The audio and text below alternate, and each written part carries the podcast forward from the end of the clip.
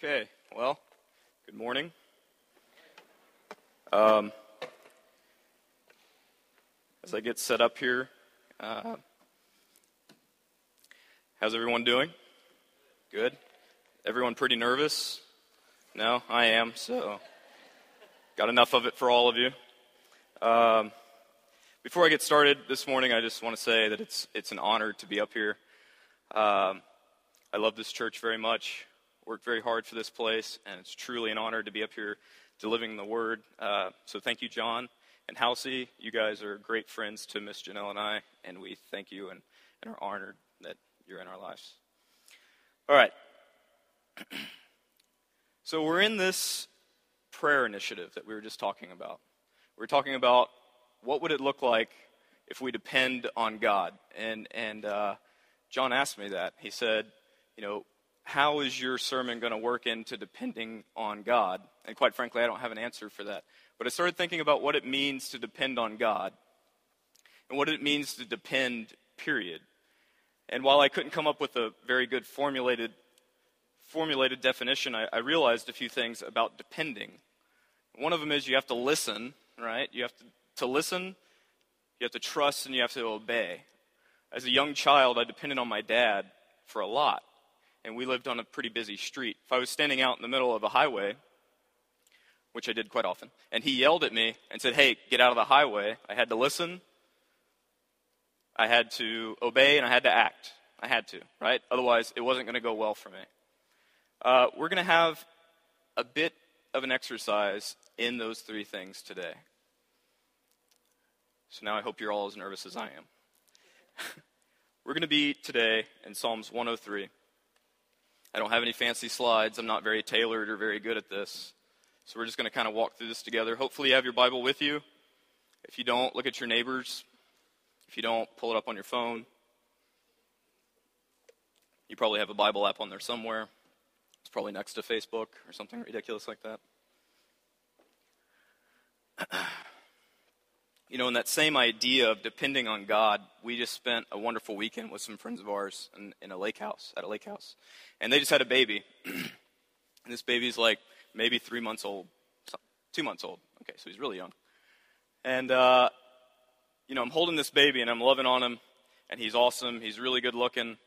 And I'm telling him, like, all of these things like, man, you're good looking, you're awesome, you're great. And he is going through this range of emotions. I mean, he is elated to livid in a split second.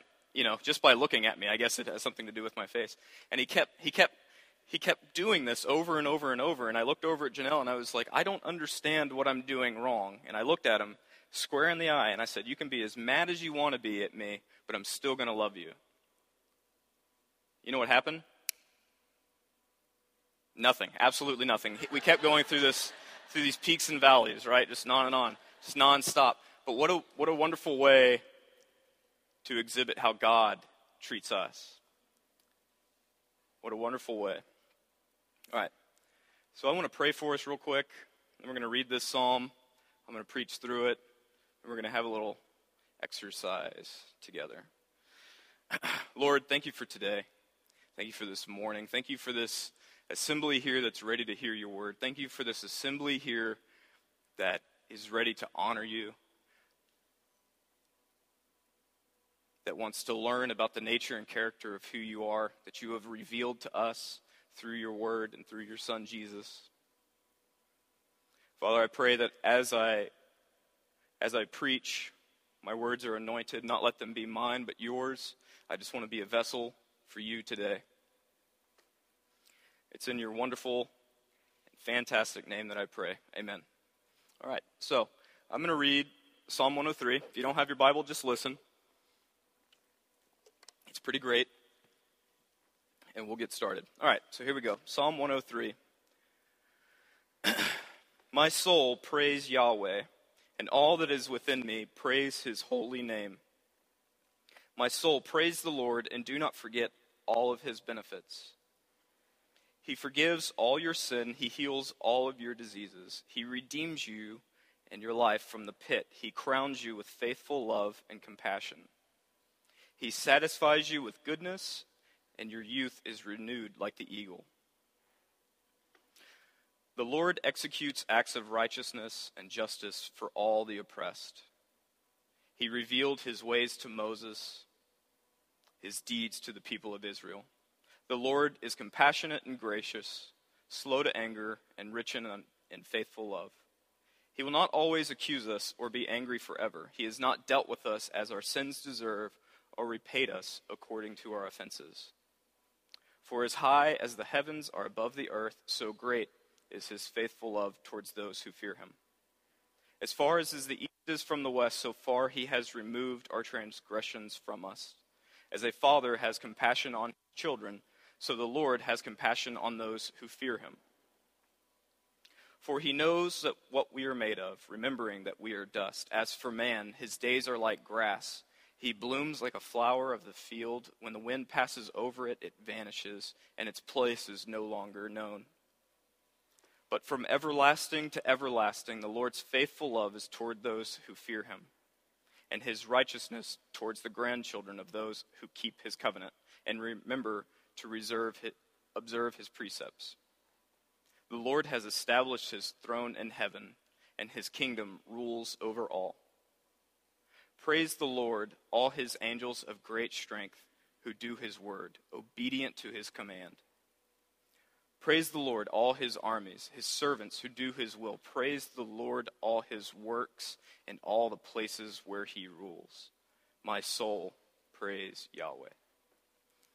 All right. So, uh, normally when I preach, I go through a lot of teaching exercises. We kind of go all through the Bible and see how different ideas build on each other and why each thing is significant. And today is totally different. It's very different uh, when I started this sermon, I sat down and I asked, I asked myself, why do I praise Him? Why do I praise God?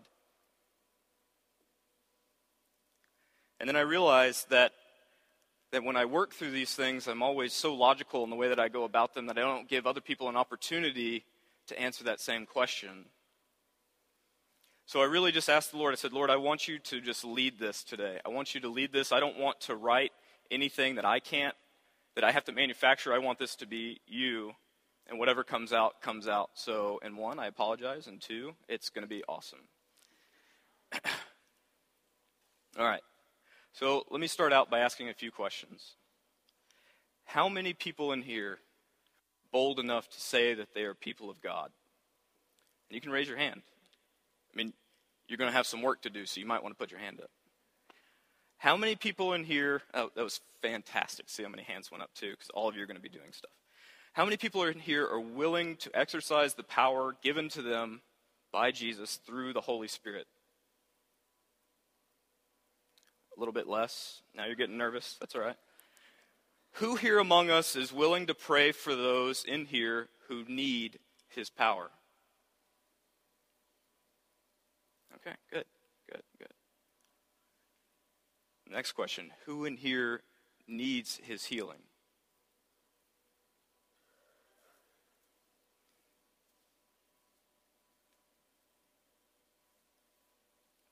Who in here needs chains to be broken? Who in here has addictions that need to be beat? Who in here needs victory in their lives? Who in here is ready for ailments to be taken away. Yeah, now you're starting to get worried. He's like, what is this? What is this guy doing? It's okay. It's going to be okay, I promise. Who in here needs sins to be taken away, for iniquities to be covered, for pains to be healed? Good, good. I'm very proud of you guys. How many of us are willing to have church where Jesus showed up and lives are changed? I mean, that's why we have church, right? So I'm asking, you know, who's ready? Are you guys ready? Because we're going to give it a shot. Come on, let's have church. All right, so let's start in uh, verse 3. It says, He forgives all sins, right? Now, beginning, remember in the beginning, he's talking about my soul, praise Yahweh. This is David telling his soul, praise Yahweh. He's getting himself ready, praise Yahweh. If you don't know what that is, that's God. Praise God. My soul, praise God. And verse 3 says, He forgives all your sins. So, see, the Lord is holy and perfect. Amen? Come on, you guys got to be more vocal. Amen? There you go. That's what I'm talking about. So, a sin is a transgression against a perfect God, it is a one on one offense against God and the author of law.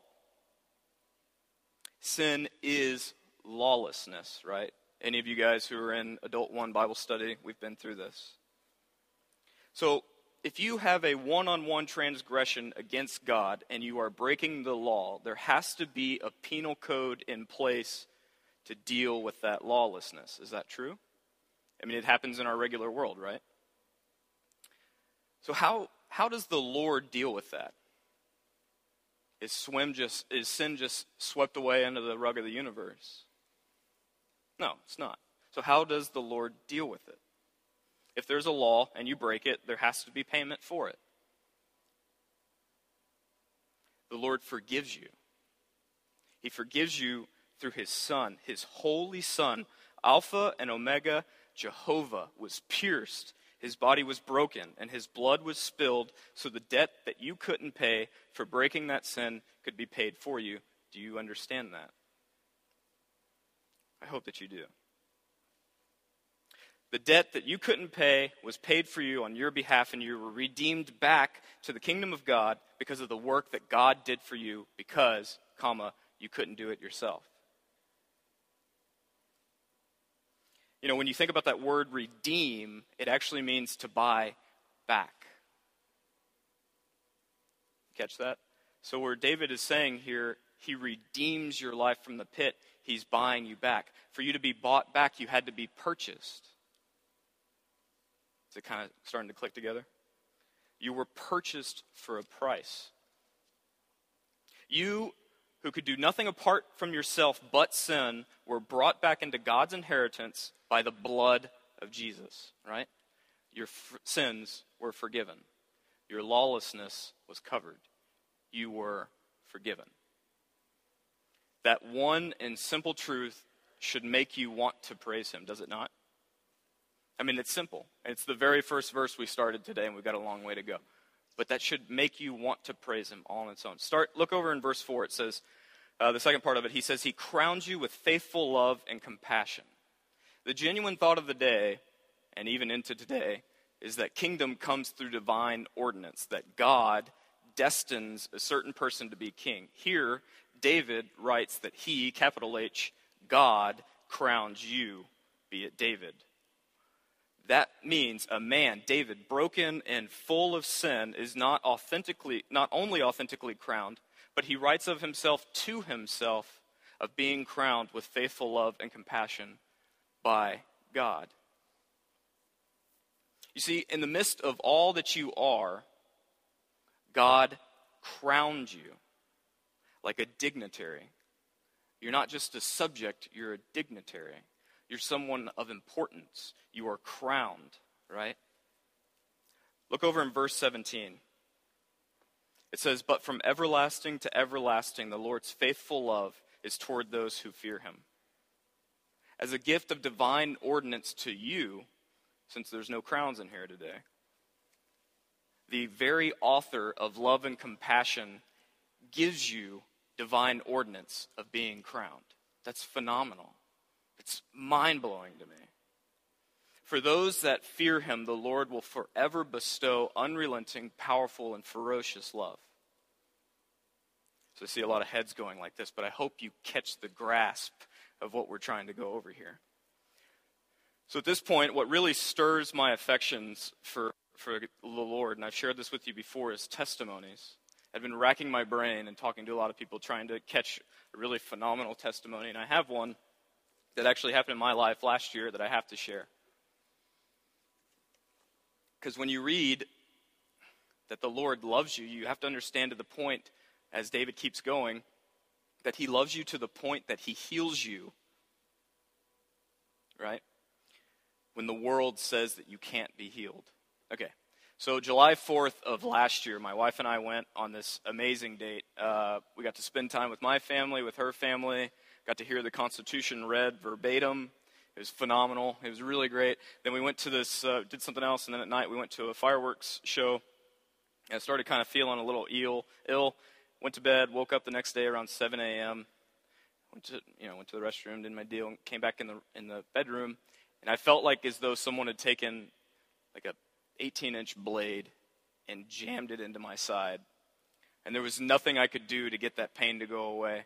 Janelle woke up because she heard me rolling around and jumping around and flopping around on the ground because I was in so much pain. And of course, that was July 4th, so all the hospitals were closed. No doctors would take me. Um, I didn't really want to go to a doctor as it was, but I couldn't figure out what was going on. The following Monday, I decided that it had to be a kidney stone. And I don't know who in here had a kidney stone, but it is horrid. There is no worse pain. Long story short, I went to the doctor had an MRI or something like that, whatever it was. They found the kidney stone. He said, Man, I want to get in there. I want to hack it out. I was like, No, I don't want to do that.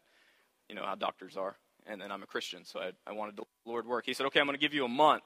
I'm going to give you a month, and you're going to have to deal with this pain for a month, or we could go down today and be done in 30 minutes. Which one do you do? I said, I'm going to take the pain for 30 months, for 30 days. I'm going to try it. I'm going to give it a shot. So 30 days passed, and the pain was unbelievable. I mean, i I would fall to my knees in tears while I was at work because I just I couldn't move anymore. So the month goes by, I go to the X-ray machine again or whatever, and he goes, "Yep, it hasn't moved. Time's up. We have to go to surgery." I was like, "Man, I really don't want to go to surgery." He was like, "Too bad."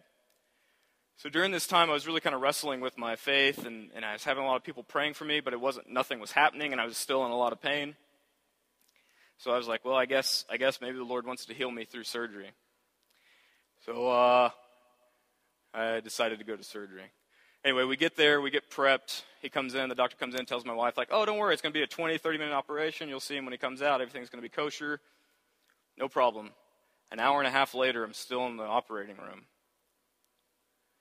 Anyway, I didn't know that until after the fact. But I wake up in the in the room outside, you know, and the kidney stone pain I will have back a hundred times for a hundred days than rather going through that pain of waking up for the surgery. You see, the doctor came in and he said, Justin, I don't, I don't know what happened, but I, I went in there and I know exactly where the kidney stone was, but I couldn't, I couldn't find it. So then I don't know if you know how the kidney's made up, and I'm not a doctor, I'm an engineer, so I'm not nearly smart enough to explain this. But basically, your kidney kind of looks like this. There's a, you know, if this is the inside and this is the outside, there's all these like little crevices in, inside here, and they kind of funnel around that way. And then there's a tube that goes this way. There's a tube that comes this way. Anyhow, so when the doctor went in to go find the kidney stone, he couldn't find it. He took his little probe or whatever it was and literally went through every single one of these pockets trying to find that kidney stone. It was horrible, horrible. I'm going to get tears in my eyes just thinking about how much pain I was in. Like they'd give me morphine, and I was like, "You need to give me more," and they were like, "Sir, you're at the legal limit. I can't do any more." It was horrible. So it took me a pretty good while to recover from that. But long story short, he never found it. So I show back up, and we go through the MRI process or the x ray or whatever it was, and all of a sudden, there it is. But now it's moved. So, like I was saying, you have your kidney, you know, and you got this tube here, and you got the tube that comes this way. My kidney was originally somewhere like this. And I don't know how big the kidney is, but for the sake of the argument, my kidney had developed something called a diverticulum. It's basically like a pocket, like a polyp. People get this quite a bit in their colons or whatever. But from wherever that kidney stone was, it traversed the entire length of my kidney and ended up in that pocket, and the pocket sealed closed. So we're looking at this at this X-ray together, and he's like, "How did you do that? How did how in the world did you do that?" And he's going through it. He's like, you know, I spent an hour and a half looking for that thing, and I couldn't find it. What happened? And I was like, I, don't, I, I didn't have much say in the matter, really. I was kind of knocked out, if you recall. And we get done, and he looks at me, and he said, There's no medical explanation for what happened to you. I cannot tell you in all of my training, and this was a high up urologist in the city of Houston. I cannot tell you what happened. There is zero medical explanation. And right then, I was like, I know what happened. The Lord healed me. I did not need surgery. I put myself through so much, and I didn't even need it. Tell me that that's not a reason to praise Him. All right, let's keep going. Let's look at verse 8. It says, The Lord is compassionate and gracious, slow to anger, and rich in faithful love. How many of us in here are willing to praise Him just for that one fact? Right? Yeah, yeah, you should be putting up your hands. Look at verse 10. It says that He has not dealt with us as our sins deserve or repaid us according to our offenses. Praise God. Right? Come on. Be more excited than that, y'all. Thank you. Come on. Dr. Vic, appreciate you, big guy. All right. Do you know how wicked I am? Apart from Jesus, you would run me out of this place, string me up by my thumbs. And I know I'm not the only one in here. I know that I'm not. The fact that I'm standing here today before you is only because the Lord has shown compassion on me and hasn't dealt with me according to my wrongdoings. The only reason that all of you are in here today is because the Lord is compassionate on us and has not dealt with us, of course, according to the wrongdoings. The reason that this building is standing and not crushed under the weight of God's wrath and judgment, as for in a moment we could and should be squashed like a bug, is because God hasn't dealt with us according to the wages of our sins or our lawlessness. Do you catch the gravity of that? So when you when you start thinking about all these things, now you start seeing like this is why David is saying, "Praise the Lord, O my soul." So why is that? Why is the Lord compassionate and not dealing with us in the ways that he should be? And the reason comes in verses 11 through 13. I'll read them to you again. It says, For as high as the heavens are above the earth, so great is his faithful love toward those who fear him. As far as the east is from the west, so far he has removed our transgressions from us. As a father has compassion on his children, the Lord has compassion in those who fear him. So, has your sin ever broken your heart? Have you ever laid awake at night in bed and can't stop thinking about former sin? Have you ever been so tormented by sin that you just just nothing works? You can't work, you can't eat, nothing works. It keeps you up at night, you can't sleep. It's it's horrible. I have. I've spent months sick and nauseated because of how badly I've messed up. I mean, badly. But you know what really made me lose it? When I think about how bad I was and what I've done in my life?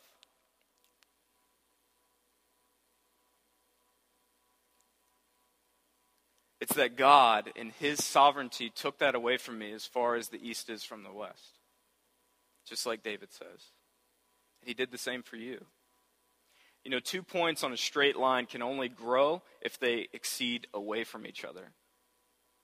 And in that same way, the sin is taken away from you through the work that God has done for you. The fact that God, in his sovereignty, took his, his sin away from me is mind blowing. It doesn't make a lick of sense to me. For as high as the heavens are above the earth, and you remember last week when John preached, remember the whole, uh, we were going over the cosmos and we were talking about how we're here as a quarter, and then if you look at the, the grand scheme of everything, it's like a quarter inside the United States of America. Do you remember that? Think about that for a second, and then think about how high the heavens are above the earth. God's love has to be for me because a love any less could not forgive me. Let me say that again a different way. The love of God and the compassion He has shown on me is the only love that could possibly forgiven me. It's the only love that could have dealt with my transgressions and not squished me like a bug as I talked earlier. You see, being just a man, being dust, the Lord broke chains in my life of serious oppression. For some reason, the Lord was mindful of me and he was mindful of you. The bondage and the chains that held me and you both captive were broken by the blood of Jesus according to the God's compassion and his mercy on us. You should be so much more excited right now. Somebody wake up. You guys need to come on now. Let's go. I said we were going to have church, and you guys falling asleep. Facebook can wait 10 minutes. Hang on a second. Let's go. We have been redeemed back into the inheritance of God's kingdom as children. The works of the devil causing all the oppression in my life were, were destroyed in one single, solitary, complete act through the work of Jesus on the cross of Calvary and for you. Do you understand that? Thank you. Someone was excited. For in a moment, according to God's compassion, we were purchased and we were redeemed. Remember, I taught you that word earlier. We were bought back to Himself.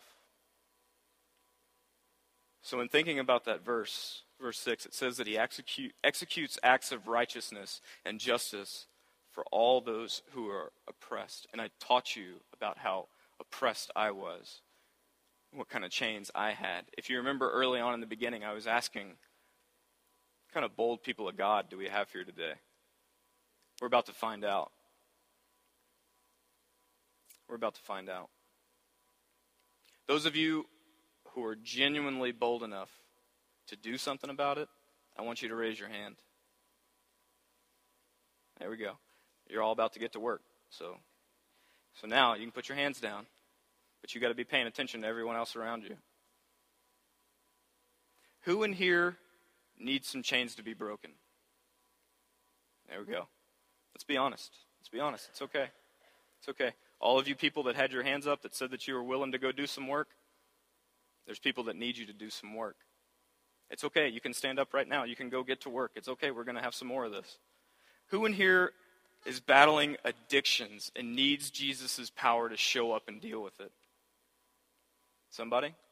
Is somebody going to be bold enough to say what they really need to say? Who in here is having trouble in their marriage? You know, right here today, today, and I mean today, there is a divorce happening.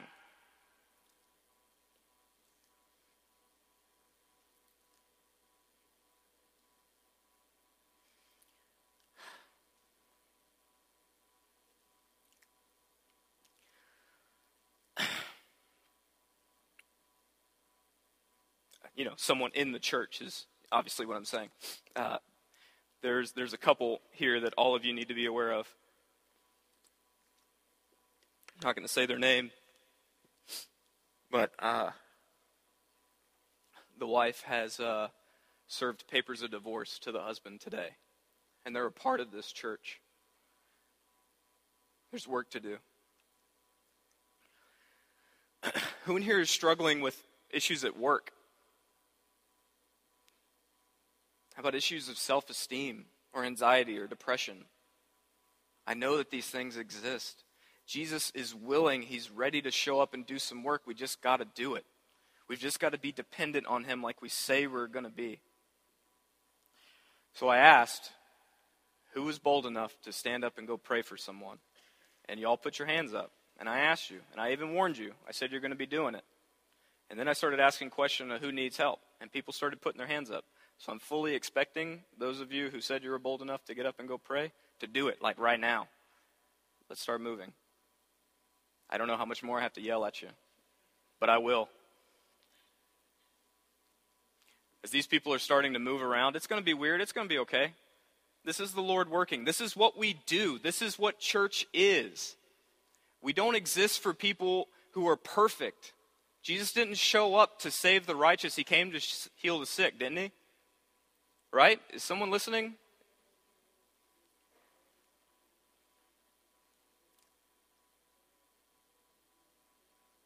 We praise God, and in doing so, we give Him the adoration of the absolute highest. We bless Him. When we bless the Most High God, we are not blessing His works, but Him for all of His works, not the other way around. Do you understand that? We're not blessing creation, we're blessing the Creator. For the Lord is mighty, and he is worthy, and his benefits of healing, salvation, freedom are outpourings of his holiness and compassion towards us. When we bless him, we should do so unreservedly. For David says, Everything that is in me, bless his holy name. From the beginning, there has been a God who desires you. He is unrelentingly and ferociously coming after you.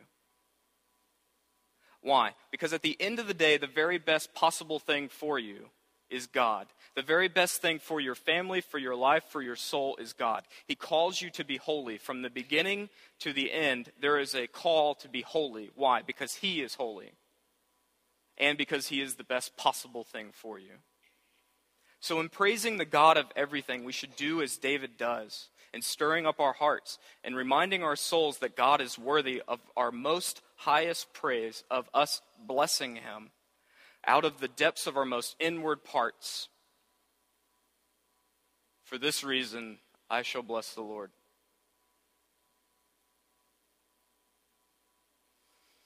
We praise God for He is worthy and He is mighty. Amen. He's the only one deserving of our most highest blessing.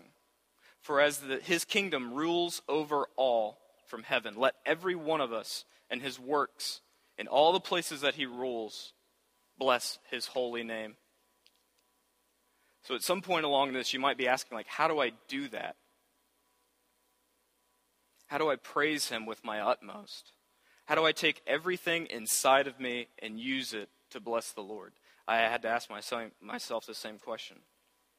And in that, I directed myself to Jesus. When you look at Jesus and the life that he led here, you find selfless sacrifice, abandoned devotion, and faithful obedience to God's commands. That's called dependency. We talked about it at the beginning, in case you forgot. Jesus said that he can only do what he sees the Father do. And what did Jesus do when he was here? He healed the sick. He raised the dead. He broke chains in people's lives. You see, the reason we went through this kind of exercise is yeah, it's difficult. It's difficult to be challenged in some way and actually respond. But if we're going to be obedient, if we're going to be dependent on God, you got to listen to what he says and you've got to act. You have to.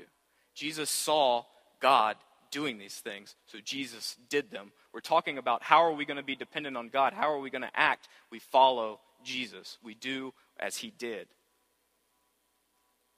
You know, he went on to call out the devil for who he was. He loved regardless of condition, taught the multitudes of the greatness of God, preached the kingdom of God, and la- lastly, laid down his life for others.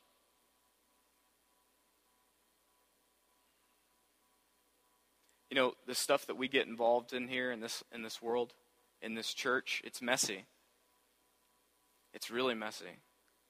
There's some stuff going on inside of this church and outside these walls that's that's not fun. And we've got to deal with it. We are called to be obedient. We are called to depend on God. To depend is to act. It is to listen, to obey, and to act.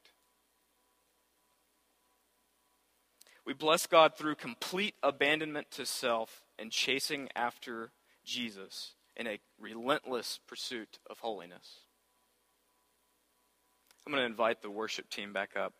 John told me to kind of keep it short today so you guys could uh, get out of here early. So since I yelled at you, now you get a little, little break. But don't be afraid when we talk about these things. Be dependent Trust the Word of God and be obedient to what He calls you to do. Guys, as, uh, as you guys come back up here to, to worship, I'm just going to ask that, that you lead us to a real place of worship. That I don't know about the rest of these folks, but I'm ready. I'm ready to worship God for all of His benefits and everything that was inside of me, I want to give back to Him. So if you can do that, if you can lead us to the throne room I would greatly appreciate that.